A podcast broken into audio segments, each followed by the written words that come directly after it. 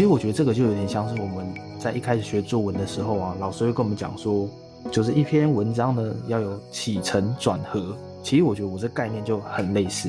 其实我每一个文案都是。有点围绕着这个架构在进行的。第一个部分，我会有先有一个前言，这个前言会先引导到这个主角。第二个部分就是，当我引入这个主角之后，我就开始介绍这个主角的身世，他有哪一些特色，他具备了哪些能力。当我把这个主角的特色介绍完之后，我会进入第三个部分。第三个部分就是我会再跟大家分享，那这个主角有这样的能力，有这样的特质，他这些特质呢，又可以衍生出什么样的故事？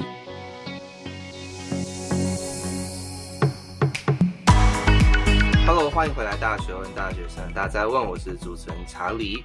那今天呢，非常开心能够邀请到 Emu 来到我们节目。那他是谁呢？他是在 YouTube 跟 Podcast 上面专门讲北欧啊、希腊神话故事的说书人。那 Emu 说故事的方式也很吸引我们，所以我们这一次很开心邀请他来到我们这边跟我们聊聊天，讨论一些他自己经营他的频道的种种故事。那最后呢，我们也会聊聊他自己独门的说故事技巧。那也会请他在现场呢实地的剖析一个故事的架构。好了，那我们就话不多说，邀请 Emu。嗨，大家好，查理好，各位听众朋友，大家好，我是一个说神话故事的 YouTuber。大家如果有兴趣的话，就欢迎到我的频道去收听，谢谢。嗯，啊，那 Emu 我很想了解你自己的过去啊，你自己以前在做过什么工作，然后最后变成现在是做 YouTube 跟 Podcast 说故事这样。我的第一份工作是职业军人，对，我一开始做职业军人，然后我退伍之后。我到了一间电商公司，然后当文案编辑，就是商品文案编辑的小编，就是那个大家看到电商里面有卖一些商品啊，然后商品有一些商品描述。其实我那时候做的工作就是在打那个商品描述。在那段工作的过程里面，我慢慢的有一段时间，我就想要尝试一些新的东西，做一些新的挑战。所以说我那时候是尝试了 YouTube 这件事情，慢慢的、慢慢的，然后到现在这样子，专职在做说故事的频道。对。可能你是专职嘛？你刚刚提到，对，那我蛮好奇，是你就是辞职之后，他就直接专职，还是说你可能边做，然后慢慢的就是增加 YouTube 这边的工作量，然后最后变成专职这样？哦，我一开始其实并不是专职，我一开始是有点像斜杠的概念。我那时候其实是我有自己的工作，然后 YouTube 比较是我的副业，然后是到了去年二零二零年的时候，我才。转换就是全职来做这样子哦，了解。好啊，那我想你也做了蛮久的，我想请你分享一下，你觉得你做到现在，呃，有没有什么样的感触或者经验？对，那我们先从像挫折这方面谈起啊，你自己有没有遇到什么样的挫折？我自己的话，就是一开始的时候，其实是在刚投入这一个呃网络的领域的时候，挫折是一开始啊会有一些不一样的声音，你可能发了一个影片上去，然后。就会开始有一些观众啊，可能会对于你的声音，然后你的内容，会觉得他们不是这么喜欢。就是那时候内心还不是很成熟的时候，其实会蛮影响的。就哎，居然会被这样子说，自己也没有想过，其实会这样子。然后那时候其实就还蛮打击自己的自信的。我觉得还有一个比较，也是跟一开始还不成熟有关，就是。对于演算法，因为演算法它其实，在 YouTube 的演算法，我觉得它不是一个很稳定的东西。我觉得它是一个非常就是起起伏伏的一个状态。它并不是说一直都，比如说你成长的时候，它就可以一直冲冲冲冲冲冲到不知道冲到哪里去。可它可能就是它会冲一阵子之后，然后就要往下滑。可能你会消极好一阵子之后，它再往上去。然后其实这个东西，我觉得它并不是完完全全可以透过努力就能去掌握的。所以说。当一开始还不是这么了解这个状态的时候，其实你会被这些数据影响到。其实你会，你会一直在怀疑自己啊，就是我是不是真的有哪一些东西其实做的不是这么好，然后怎么样？可是我觉得那个东西久了，其实我觉得不是那么的健康。我后面是怎么样去克服这件事情的？其实我后面是导正了自己的一个心态。我当时会想要分享神话故事，是因为就是那时候复仇者联盟很很红嘛。复仇者联盟呢，就是雷神说的那一部电影里面啊，里面的主神就是奥丁还有洛奇，然后他们的关系是父子的关系。可是其实我那时候就发现，其实他在神话里面其实并不是这样的。我就很想要把这个东西分享给大家知道，所以说我那时候就是毅然决然就，好，那我就来做神话故事影片，跟大家讲讲这件事情。就很单纯的这个初心，就是想要分享。分享之后发现，哎。大家喜欢看这样的内容，哎，所以我就坚持下去。慢慢的、慢慢的，然后因为演算法关系，然后我就会觉得，哎，好像自己有做得好，做得不好。也经过几次挫折之后，我就慢慢的发现，哎，好像自己在这个过程里面变得不是那么的开心。我最后调整的心态是说。我觉得做任何事情啊，你不要去想着为了什么而做。比如说，你为了谁谁谁而做，为了哪件事情而做，我觉得都不要去为了其他或者说别人而做某一件事情。我觉得做每一件事情应该都要为自己而做。比如说，我做这件事情是为什么？我想要分享，我想要就是透过这个方式获得成就感，想要让大家看到、听到我的故事这样子。所以说，我觉得当。我回到这一个原来的心态的时候，其实我的内心就不会被这些东西去干扰，也不会被这么多不一样的声音去影响到自己的信心。对，我觉得这个东西其实不论是在我做 YouTube 上面，还有就是我在处理自己的人生的各方面，像比如说对人，还有对我的工作，其实我都是这样看待，就是我做每一件事情，比如说我为什么要做这个工作，我为什么要跟这个人相处，我的初心其实都是来自于我自己真实的渴望。我觉得这样子其实就可以避免掉很多的那些挫折。嗯，我觉得 Emu 的你你自己的经验跟观察跟呃算蛮蛮准的啦，跟我们自己在做 Podcast 节目、嗯、做那么久的感觉是有点类似啦。的确，在做久了之后，就会被一些人流量啊，或者是一些演所谓演算法的东西，或者说观众评论所影响。对，但是有时候我们还是要回到原本为什么做这件事情。那当我们知道说。为什么我们要做这件事情的时候，就比较不会被外在的这些因素影响。嗯，对，我想这也是很多创作者会遇到的问题，因为的确到最后面那个要回到那个初心，就有时候需要一些心态上的调试。嗯，没错。嗯，对。那我我蛮好奇是有没有一些像刚刚是提到挫折部分，有没有一些感动的时刻？嗯，感动的时刻哦，这这边的话，我想分享两个。第一个感动的时刻是。我记得那时候我在初期前面几支片的时候，其实 YouTube 都是这样，就是你刚做的时候，其实并没有什么流量，然后观看数也很低。就那时候，其实只要有人愿意订阅，其实就会蛮开心。我记得那时候订阅可能就就十几个吧，都从来都没有人留言过。其实我那时候我经营了大概。四五个月的时候，就快半年的时候，我就觉得，哎、我都已经经营了快半年，然后还是没什么人看我的影片，没什么，也没有人来留言过，所以我那时候其实有一点点就是，哎、会不会其实我根本就好像没市场吧？我就觉得是不是应该要停止更新了，应该把时间放在其他事情上面。可是那时候就有一个网友特别留言，留言其实也没有说什么这样，他其实就是单纯的说：“哎，我很喜欢你的影片，这样子，谢谢。”这样。可是那时候就是很简单，这个其实就给我一个动力，我就说：“哦，有人喜欢呢，真的有人喜欢我影片。”所以我那时候就继续去继续坚持下去。其实我那时候就一直在想，就是。不论怎么样，只要有一个人喜欢我影片，我都可以继续做下去。那都是我的动力，这样子。那时候我的心态就这样。我到现在其实有时候还是这么想，就是有些时候流量不好或怎么样，可是只要有人喜欢，我觉得我就有动力在做。第二个感动的时刻是，就那时候我是从工作者切换成主管的角色，在管理上面来说，其实那段时间我遇到了一些瓶颈跟一些困难。然后那段时间工作也比较繁重，所以说我 YouTube 有停更四个月的时间。在那个四个月时间，我有回去看频道里面的留言。我虽然说很久都没有更新，然后也没有发片，可是还是有很多朋友会期望我再发片，然后给予我鼓励这样子。其实我就觉得很感动，我觉得这个地方他需要我，我觉得我应该要出现在这里。所以说我那时候就是决定，也给自己做一个转换，做一个切换，把我的正职工作停掉，然后我就专心的投入到就是 YouTube 里面。对，我觉得有时候这种面对很多困难的时候，就是需要这种听众的、观众的这种回馈，嗯、然后一个真的就一个留言就可以让这些创作者就觉得啊，好像自己做的事情其实都很值得。是，那有没有其他就是你自己经历那么久的一些感想或者是经验的分享？例如说，你可能遇到会不会觉得哎不想做下去啊，哦、有可能觉得很烦啊？那有，我觉得这是蛮常见的一种情况，对不对？你自己会遇到这种状况？会会会，当然会。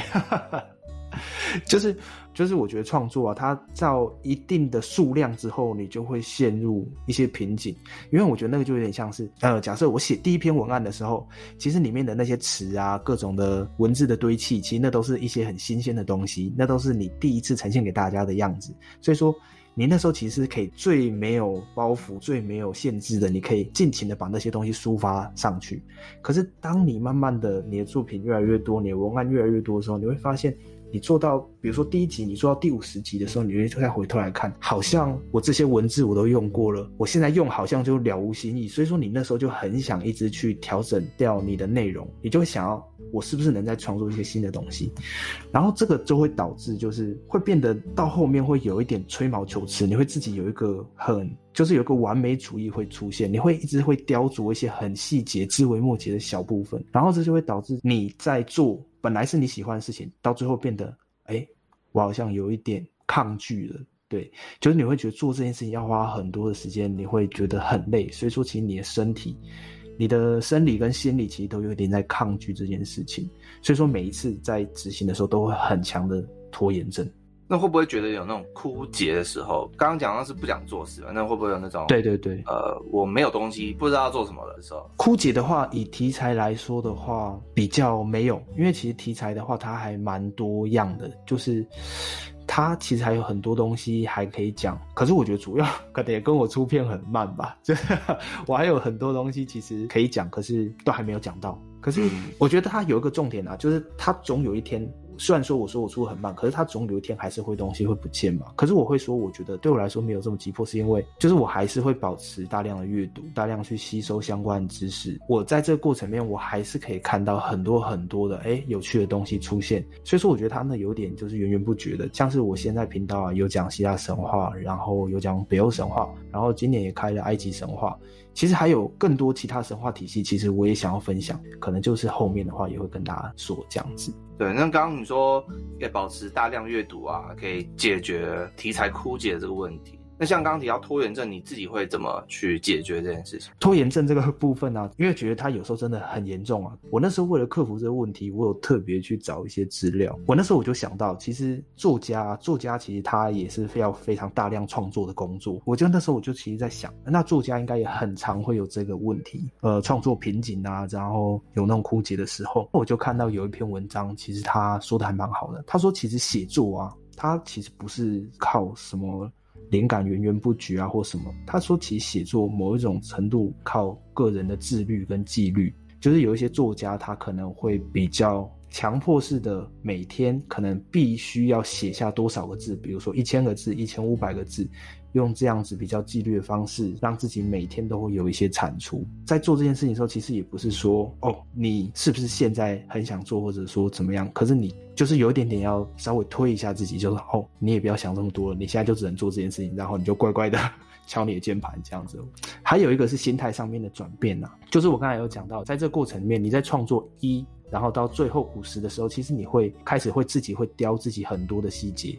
可是其实那些细节，你后面会发现真的是观众他 care 的嘛？观众其实并不是这么在乎。然后最后也会发现，其实一个作品的好。坏，其实它并不是我说了算，它有点像是让观众反馈，我才会知道。对，我必须要透过这个方式，我才会知道哦，原来我很在意的事情，他们其实根本不 care，反而是我觉得好像没有什么，他们反而特别喜欢。然后后面知道这个之后，我就觉得没有关系，也不要这么的追求，这么对自己这么的苛刻。然后我就是赶快把这东西完成，然后上去这样子，就是透过观众的反馈，我自己再来做调整。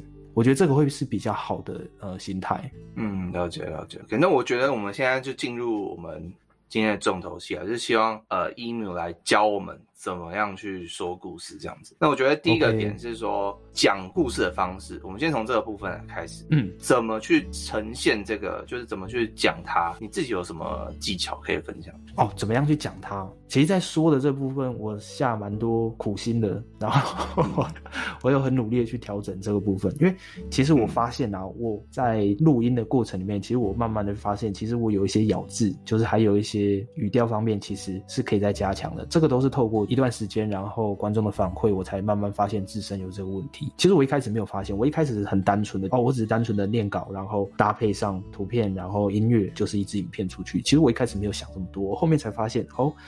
其实你如果要故事引人入胜的话，其实你的声音也是要做一些调整的。你的故事有没有灵魂？其实我觉得跟这个东西有很大的关系。我自己做了一些尝试啊，就比如说我刚才提到的，就是我发现我的咬字有问题，每次就是自己重复听，透过听众朋友的反馈，就是观众的反馈，然后我就发现，其实我有些音它发不准。所以说我在念那几个字的时候啊，我会特别的注意，哎，我有没有念对？我咬字有没有正确？比如说有没有卷舌？对，我会我会特别留意。通常念到那些我比较不太会发音的字，我可能会多念几次，慢慢的去习惯它。这个其实跟我一开始比起来的话，我已经我觉得我自己改善还蛮多的。就是咬字的方面，它是可以透过这样的方式反复练习，然后可以慢慢改善的。第二个部分是语调的部分。那语调的部分就是，其实我有时候会去听我以前的影片，听我那时候的讲话方式，还有现在，我会发现就是其实我以前的语调啊，起音会比较高。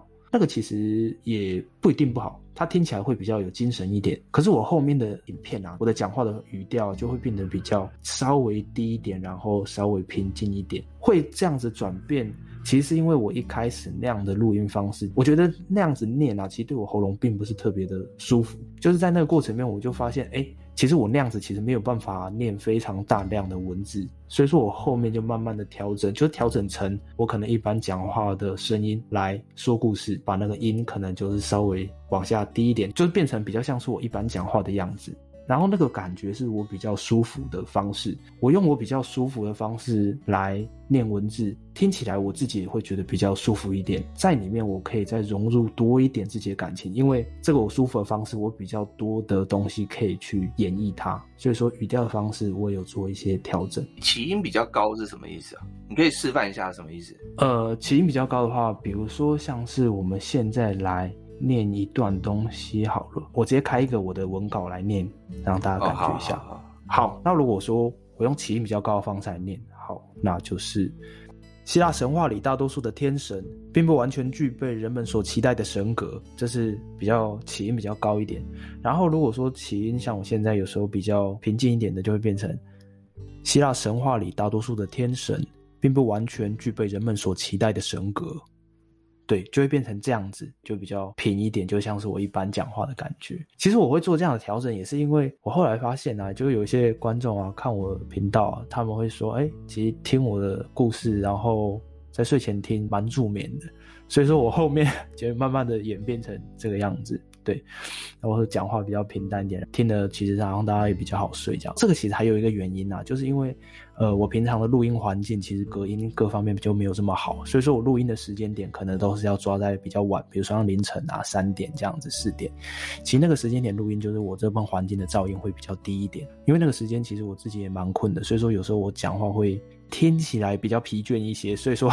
就造成这样的结果，这样子，所以说语调部分，就是当你在念故事的时候，其实不一定是一定要像我这样，可是我觉得你必须要找到一个你喜欢的说话的方式，然后说话的感觉，你才可以更好的把你的情绪跟感情投入到你的讲稿里面，这样子。嗯，我觉得我蛮同意 Emu 的说法，就是说小时候不知道大家有没有去参加过那种演讲比赛，对不对？嗯、然后那种演讲比赛就会要你去，可能是朗读或演讲，反正就是会要你做一些奇奇怪怪的那种 声调啊，就是说各位老师同学大家好，然后那其实都很不自然，然后也没有人会这样讲话，但是老师就会叫你说、嗯、叫你这样讲话。对，但是这种方式就是很很人工调整，然后其实它没办法持久。就是第一，你没办法把这个这一套方法搬运到现实生活中使用，嗯。然后第二是，你讲久你也会很累，因为这种讲法是很不自然的。然后，即便可能你可以让你得奖，但是这个方式是没办法持久的。那反而是，如果你真的想要讲个好故事，要让大家可以真的感受到你想带入的这些情感。的话，你一定要用你自己最自然的方式去呈现，才能用你的方式去做变化。不然，这些人工的方式你没办法真的变化它。对，因为它就是长那样。对啊，对啊。反正我蛮好奇是，就是后置的部分，你你后面会再加工一下你的声音吗？就是比较这比较专业的部分，就是你自己会怎么去做？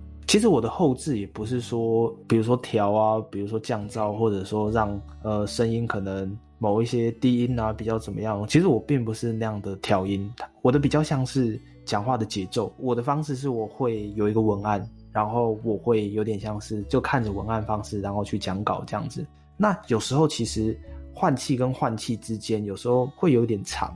可是其实，在影片制作上面，其实那个节奏感还蛮重要的。就是当你这个节奏没有抓好的时候，其实你的片子就会感觉没有那么的紧凑，然后故事就会感觉比较冗。所以说我必须要在后期的时候，可能再去做一些调整，就是把我句子跟句子之间的换气稍微截短一点，然后让每一句之间更紧密一点，这样让故事其实会紧凑一些。我还会剪的一个重点是，我一开始在念稿的时候，其实我后面的尾音会有时候。会就是会比较有一点气音往后面拉一点，然后变成你下一句的时候就会变成你直接接下一句。如果你要去调整那个节奏，它就会有一个很不干净的顿的那个气音点在那里。所以说我有时候讲话会在念稿的时候会稍微念完一句话之后，会完整的把嘴巴闭起来，就让它干净的断掉之后才会念下一句。那如果说我有时候没有做到，可能就要从后期去调整。这样。那你自己会做什么样的练习吗？因为刚刚提到说，不管你是现场。录或者后置部分，反正就是这些东西呈现都是需要一些练习才能慢慢的进步。你自己会做什么样的练习？我自己的话，我之前会做有点像是呃念稿，我自己有点像念稿。就比如说我会找一本书，就是小说，就不论什么内容的书其实都可以。然后我就会拿那本书，然后自己每天给自己安排一段时间，比如说十分钟的时间，我就会念里面的文字，然后我会尽可能用语调起伏比较夸张的方式去自己去演绎那些。文字，这个其实目的是为了要锻炼我自己讲话的那种呼吸，然后还有就是你的声带，就是透过这个方式。让我在每一次录音的时候，其实我可以一次一次的，然后更能去克服比较长时间的录音。要不然，其实我在初期的时候没有做这个练习之前，其实我的声带其实录完一次音都会觉得蛮疲乏的。所以说，透过这方式也强化我的声带，就是有点像是你的声带经过锻炼之后，它好像变得某种程度上它会变得比较强壮。所以说，你的声带的闭合来说会比较有力，所以说你的讲话也会变得比一开始来得干净。嗯，了解了解。不然我们、我们来练练看好了。我刚好准备一本我自己 最近在读的这本丁玲娟解密二十六堂公关课，就是这本书 叫《影响有影响力的人》。好，我随便找了第一章好了。所以你说我要用夸张的语气，然后对对对对，OK，尽可能的去演绎它。年轻人对公关这个领域可能很有兴趣，也充满了想象，但往往碍于自己所学而裹足不前。我认为。不论过往就读科系为何，不要受其所限。不管是透过实习、打工或社团，想办法让自己和公关有所连接，累积作品和案例，总是会有机会的。你有没有什么意见？email 给我一些呃指点，这样子。我我觉得就是像是刚才那样子念啊，虽然说你有稍微刻意去拉你的音调。我觉得其实你会发现有一些人他念出来的文字，我自己也没有到很专业啊。可是就是你会发现有一些人他的那个念起来念的稿的感觉，你会觉得哎，就特别的不一样。你会觉得好像它里面多了一些东西，可能是感情啊或者情绪。我觉得其实像是刚才你念的有一些东西，比如说，我觉得你的咬字啊可以再再完整点，应该说发音发完整哦。比如说发音，因为我们其实有时候讲话会习惯有一些字它没有发音发完全，其实把它连在一起这样子。对对对，你把那个音发完全，比如说像是想这个字想，就你要把那个三声想，就是也把它念出来。嗯这样子其实整句话来说，你那个字才有办法饱满，你的声音就整体的感觉才会好听。对，我的确有时候会被讲说，我我会字会连在一起，所以有时候会听不太清楚。然后再来是后置人会一直骂我说啊，我根本没办法把你的话剪开，因为因为那个就有点像是 每个字你没有把它念得完整，它好像就对没有没有这么有灵魂。OK，嗯，谢谢 email 指点。不会啊，没有没有谢谢，没有没有。进进步很快，好，对，我觉得今天另外一个重头戏就是怎么去剖析一个故事。嗯，对，那我们有在事前有先挑了你其中一个还流量蛮高的一个影片，就是讲梅杜莎这个影片。嗯嗯嗯，反正我想听众应该都知道梅杜莎是什么，就是至少听都听过了，就是一个女妖怪嘛，然后头上都是蛇这样子，然后如果你看到她的话，你就会被石化。大家应该都听过不同版本的类似的故事，是对，那。一木的呈现方式，在他的影片一样是讲梅杜莎，但是呈现方式，我想跟很多人的呈现方式都不一样。那等一下呢，伊姆会带我们一步一步看，说他原本参考资料是什么，那他是怎么去删减内容，怎么去剖析，让这个故事有一个完整的架构。那最后呈现的结果呢，大家就可以去点去伊姆的那个影片里面去看他最后是如何去呈现这个故事的。好，那伊姆你就。Take it away 吧，好，你先讲一下说你自己是怎么去 approach 这个东西的。OK，其实我每一个在整理啊，就整理每一篇故事的文案的时候，其实我是有自己的一套架构的。对于我来说啊，我觉得故事的话，其实它的架构其实是我大概会列就是三点这样子。第一点就是。我在一个故事开始之前，我会先去思考，我这一个故事它的主轴会是什么，它的核心会是什么。就是以美杜莎这一个故事来说的话，其实我一开始的主轴我就已经定掉，就是她就是一个悲剧少女，就在神话里面，她就是呃被海神波塞顿侵犯啊，然后最后又被雅典娜变成了怪物，最后被帕修斯砍断头。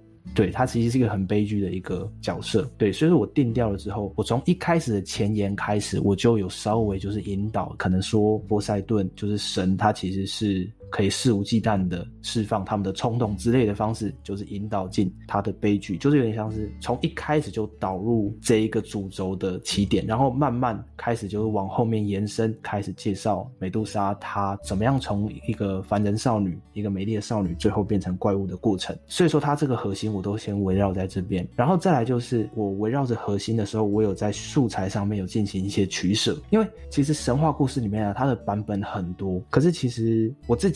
我自己在讲神话故事的初心，其实是我想要让大家可以比较清楚明白的，就是我会想要用比较轻松的方式，然后呃，就有点像是在说一个比较完整东西的方式，然后跟大家分享一些内容，而不是说呃，我又真的很像是很专业啊，然后去特别去真的弄得很像考古啊，做研究这样，然后把每一件事情都讲得很细。其实我并没有要做到这样，我其实是很想要轻松的跟大家分享这些我自己喜喜欢的东西。对，所以说围绕的核心。我在素材上进行取舍，那做哪些取舍呢？就像是我在做美杜莎这一部影片的时候啊，其实我参考资料，我就拿两个我比较在参考页面给大家看，一个是维基百科，然后一个是百度，然后我用百度。我们也会把就是这两个页面的连接放到资讯栏，那大家也可以就是看，然后跟着我们一起去听这个解说，这样子。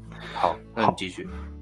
然后，呃，取舍的意思就是，其实有一些东西它可能在原来的资料里面有，可是我最后不用，是因为我觉得有一些东西它其实对于你整个故事整体的推进来说啊，它并没有办法有关键性的作用。比如说，像是有一段啊，帕修斯他要去找戈尔贡这蛇发女妖的时候，对付这些蛇发女妖的时候，就是其实有很多天神给帕修斯一些协助，比如说像是有。哈密斯啊，给他飞天的鞋子，然后黑帝斯给他一个可以隐形的帽子，也给他了一个可以随意伸缩，然后都不会被破坏的一个伸缩的皮带。然后这个部分我就把它放进我的故事里面。可是它后面还有一些哦，比如说像是雅典娜有借他盾牌，或者说还有谁给他了某一个宝剑这样子。这个部分我可能就没有特别写进我的故事里面。那原因呢，就在于说我会把能推进剧情的东西把它放进我故事，就比如说像是鞋子。啊，就他对付美杜莎的时候，他必须要很快速的接近，然后逃走，所以说他必须要飞天的鞋子，然后这我会放上。然后他要悄悄的接近，就是美杜莎，他需要一可以隐形的帽子，这个我也会放上。还有就是他要装美杜莎的头嘛，所以他那个皮带我也会放上。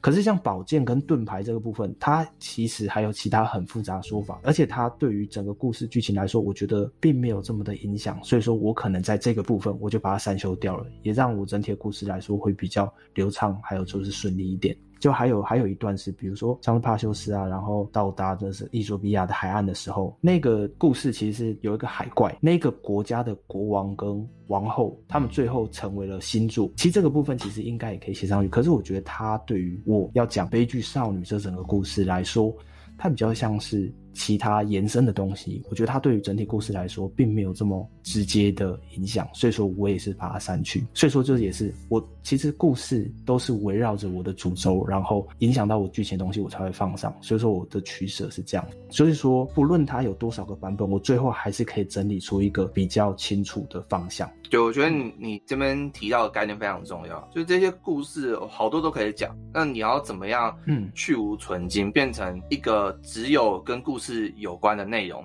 在这个故事里面，而不是延伸出东西。因为大家都知道希腊神话就是有很多很多很多的版本，然后有好多的支线，每一个天神都会做各种事情，所以那。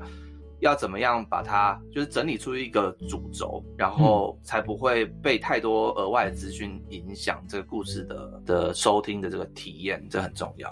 所以刚刚稍微整理一下，刚刚提到就是说，你前面你会先整理一个核心的架构，所以像是这个部分的话，你可能会想要用悲剧的方式去呈现美杜莎，对，用这个角度去出发，那这个就是这个核心。然后再来就是说，哎，从这个核心出发，它当然会有衍生很多的东西。那你觉得就是删删砍砍吧，很多的不相关的东西，或者说对剧情没有帮助的东西，把它弄掉，所以只剩一个单一的走向。接下来你会用什么样的铺陈方式去呈现这整个东西？哦，铺陈的方式哦，呃，其实我觉得这个就有点像是我们在一开始学作文的时候啊，老师会跟我们讲说，就是一篇文章呢要有起承转合。其实我觉得我这概念就很类似。